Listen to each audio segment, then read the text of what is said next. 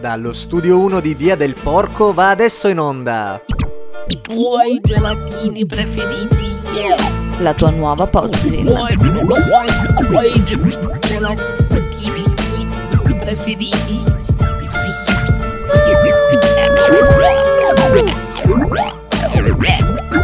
Gelados. Dall'archivio magnetico di Dario D. 22 settembre 2019. Caro diario, mentre cercavo un'idea geniale per il giornale della scuola, lo sguardo mi è caduto sull'anta dell'armadio. Sì, quello giallo che sta proprio davanti al letto. Hai presente? Ecco, stavo pensando a come soffiare la prima pagina a Carlo Pittini, quello spione che sta in seconda S. E credo che la S stia proprio per spioni, visto che spioni lo sono tutti, ma proprio tutti in quella sezione. E al suo articolo sulle Olimpiadi di matematica, vinte come sempre dalla terza AF, quella dove stanno i ricchi, sei sezioni accorpate in una a suon di milioni genitoriali, per non rischiare di avere non ricchi insieme ai loro stupidi figli, grazie ai soliti aiutini. Ma lui non si è concentrato su questo. No, ha solo scritto i nomi dei vincitori facendogli complimenti. Pensi sia giornalismo d'inchiesta questo? Eh, Carlo? Frittole! Ecco cosa ne penso. Grandi e grosse frittole! Insomma, ero lì sul mio letto e pensavo, e penavo, e pensavo, e penavo. Finché boom! Cosa ti vedo lì sull'anta dell'armadio giallo?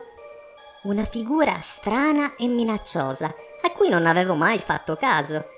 Avevo dormito lì per tutti gli undici anni della mia vita, oltre 4.000 notti passate sotto quell'anta, e non ci avevo mai fatto caso. E cos'è questa figura, mi chiedi, eh, diario? Ecco, su questo sono indeciso. A prima vista mi sembrava un grosso caprone, o un antilope, o comunque una bestia cornuta.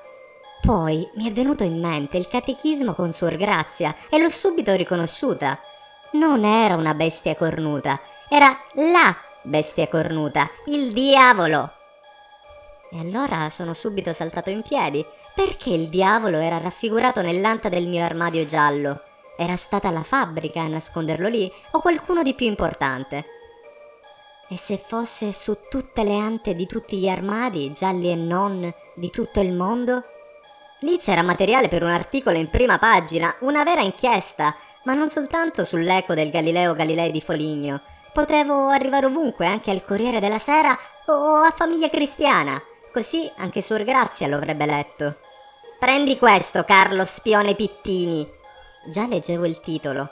Bambino di 11 anni sventa complotto satanico mondiale pericolosissimo. Oppure Eroe bambino, ma ormai grande, sconfigge il Signore delle Tenebre. Oppure chi ha paura di Satana? Non io, risponde Dario D di Foligno. Altro che l'eco del Galileo Galilei di Foligno. Avrei creato il mio giornale, il diario di Dario, 3D, disponibile in 4D con odorama.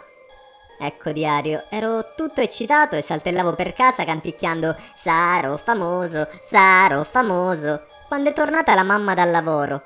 Lei mi ha chiesto perché fossi tanto felice e allora le ho raccontato tutto. Solo che si è accigliata ed è subito entrata in camera mia a vedere quella figura. E sai cosa ha detto? Sono solo le venature del legno e se proprio devo vederci qualcosa, ecco, io dico che assomiglia a un cuore. Hai capito, diario? Un cuore! Io non volevo crederci, solo che più lo guardavo, meno assomigliava al demonio. E più mi sembrava un cuore, capisci? Aveva davvero ragione la mamma. Quindi ho perso la mia storia sensazionale. Certo, potrei scriverla e pubblicarla comunque, ma se poi tutti ci vedono un cuore invece del diavolo, o peggio, e se non ci vedono nulla? Cosa devo fare, diario? So solo che se non faccio nulla non diventerò mai qualcuno. PS. Allego Polaroid della detta bestia, bestia, cuore. Dimmi cosa ne pensi. Dal cestino non svuotato delle mail della mamma di Dario D. 23 settembre 2019.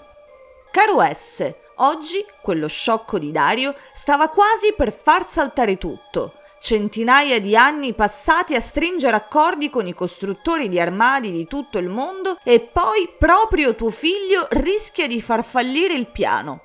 Per fortuna sono riuscito a convincerlo che quella figura era un cuore e non il Signore Oscuro.